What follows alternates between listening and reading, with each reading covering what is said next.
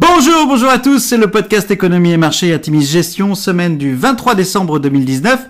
Je suis avec Amina Touaibia. Bonjour Amina. Bonjour Stéphane, bonjour à tous. Alors petit avertissement, les performances passées ne préjugent pas des performances futures. Bien lire les documents de référence des fonds avant d'investir. Et puis nous allons citer un certain nombre d'entreprises. Il s'agit d'une simple illustration de notre propos et non d'une invitation à l'achat. Cette semaine nous avons titré Impeachment et alors?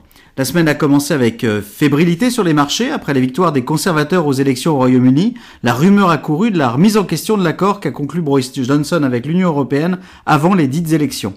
De fait, la livre sterling perd 2,49% sur la semaine, le Parlement britannique ayant voté l'échéance de décembre 2020 pour la phase de transition du Brexit, un délai particulièrement court. Par ailleurs, la première ministre de l'Écosse, Nicola Sturgeon, a affirmé évaluer toutes les options raisonnables pour assurer le droit à l'autodétermination de l'Écosse.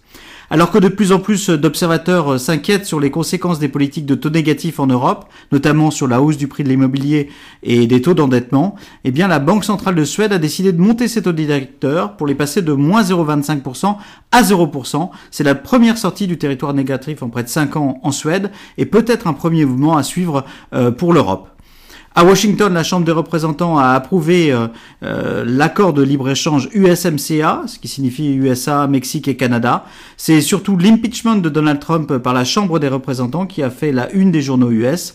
Les marchés ont peu réagi. Il est vrai que le Sénat US, contrôlé majoritairement par les républicains, a peu de chances de voter la révocation du président, d'où notre titre Impeachment et alors, d'autant que les marchés se sont nettement appréciés vendredi, après un tweet de Donald Trump annonçant qu'il avait eu une très bonne conversation, je cite, avec le président chinois Xi Jinping, et il a ajouté que la Chine avait déjà commencé des achats significatifs de produits agricoles et d'autres produits.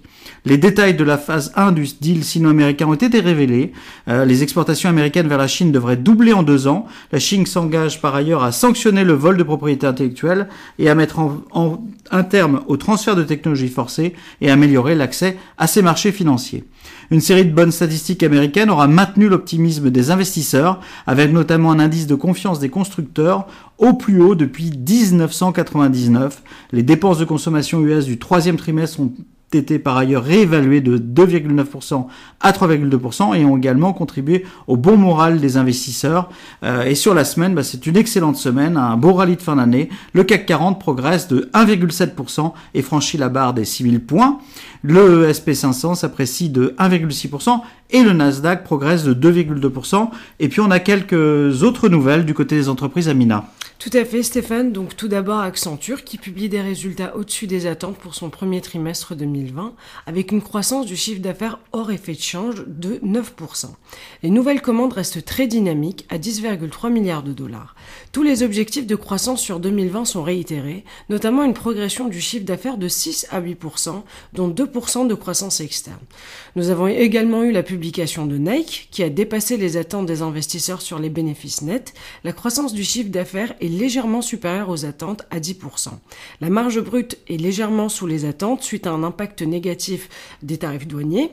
De plus, la croissance en Amérique du Nord est de 5% et aussi décevante. Donc le groupe reste confiant dans sa capacité d'innovation et le maintien de son pricing power. L'arrivée de John Denao, ex-CEO de ServiceNow, comme nouveau CEO, euh, marque une étape importante dans la transformation numérique du groupe. La croissance des réseaux de distribution numérique reste très solide ce trimestre, à plus de 38%. Enfin, la déception de la semaine avec Unilever qui a, qui a averti mardi qu'il n'atteindrait pas son objectif de, chiffre d'affaires en 2019 en raison des difficultés sur ses principaux marchés. La croissance de son chiffre d'affaires hors acquisition et effet de change devrait être légèrement inférieure en 2019 à son objectif d'une croissance située dans le bas de la fourchette de 3 à 5%. Unilever a précisé que ses bénéfices, sa marge et sa trésorerie ne devraient pas être affectés par ces difficultés. Alors en conclusion, la semaine prochaine sera écourtée en raison des fêtes de Noël. La trêve des confiseurs et de moindre volume devrait calmer euh, les ardeurs des investisseurs sur une année dans l'ensemble excellente et avec une euh, fin d'année particulièrement euh, flamboyante. Euh, les trois dernières années ont du reste confirmé la pertinence des thématiques choisies, que ce soit euh, Millennial, Better Life, et notre euh, dernier bébé, Atimis Industrie 4.0, réalise un premier exercice très prometteur et finit cette année de façon tout à fait appréciable en tout cas selon nous. Quant à nos fonds diversifiés, Atimis Alternatif, Atimis Patrimoine et Atimis Global, ils répondent pleinement aux attentes.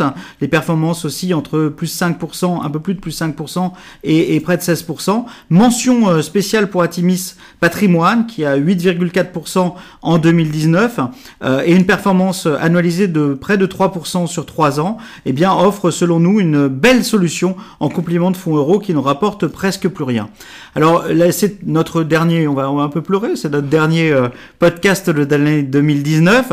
Euh, notre prochaine rencontre, ce sera un podcast de rentrée en tout début d'année et surtout, euh, on aura cette rencontre du 10 janvier prochain à la Fondation Dontière où vous irez tous nombreux, je crois, que ce soit en vélo, en voiture, à pied, en trottinette et éventuellement, si Monsieur Martinez le veut bien, en, par la RATP. En tout cas, le, le 10 euh, janvier prochain, le titre ce sera Que faire dans les années 20 parce que nous allons rentrer dans les années 20. Nous attendons très nombreux à la Fondation Dontière. Pour vous inscrire, antoine.gaziorowski at atimis.fr. Le plus dur, c'est d'écrire Gaziorowski, G-A S-I-O-R-O-W-S-K-I, antoine.gaziorowski at atimis.fr. Et puis en attendant, eh bien, nous vous souhaitons un joyeux Noël et de bonnes fêtes de fin d'année à tous. Bonne fête à tous.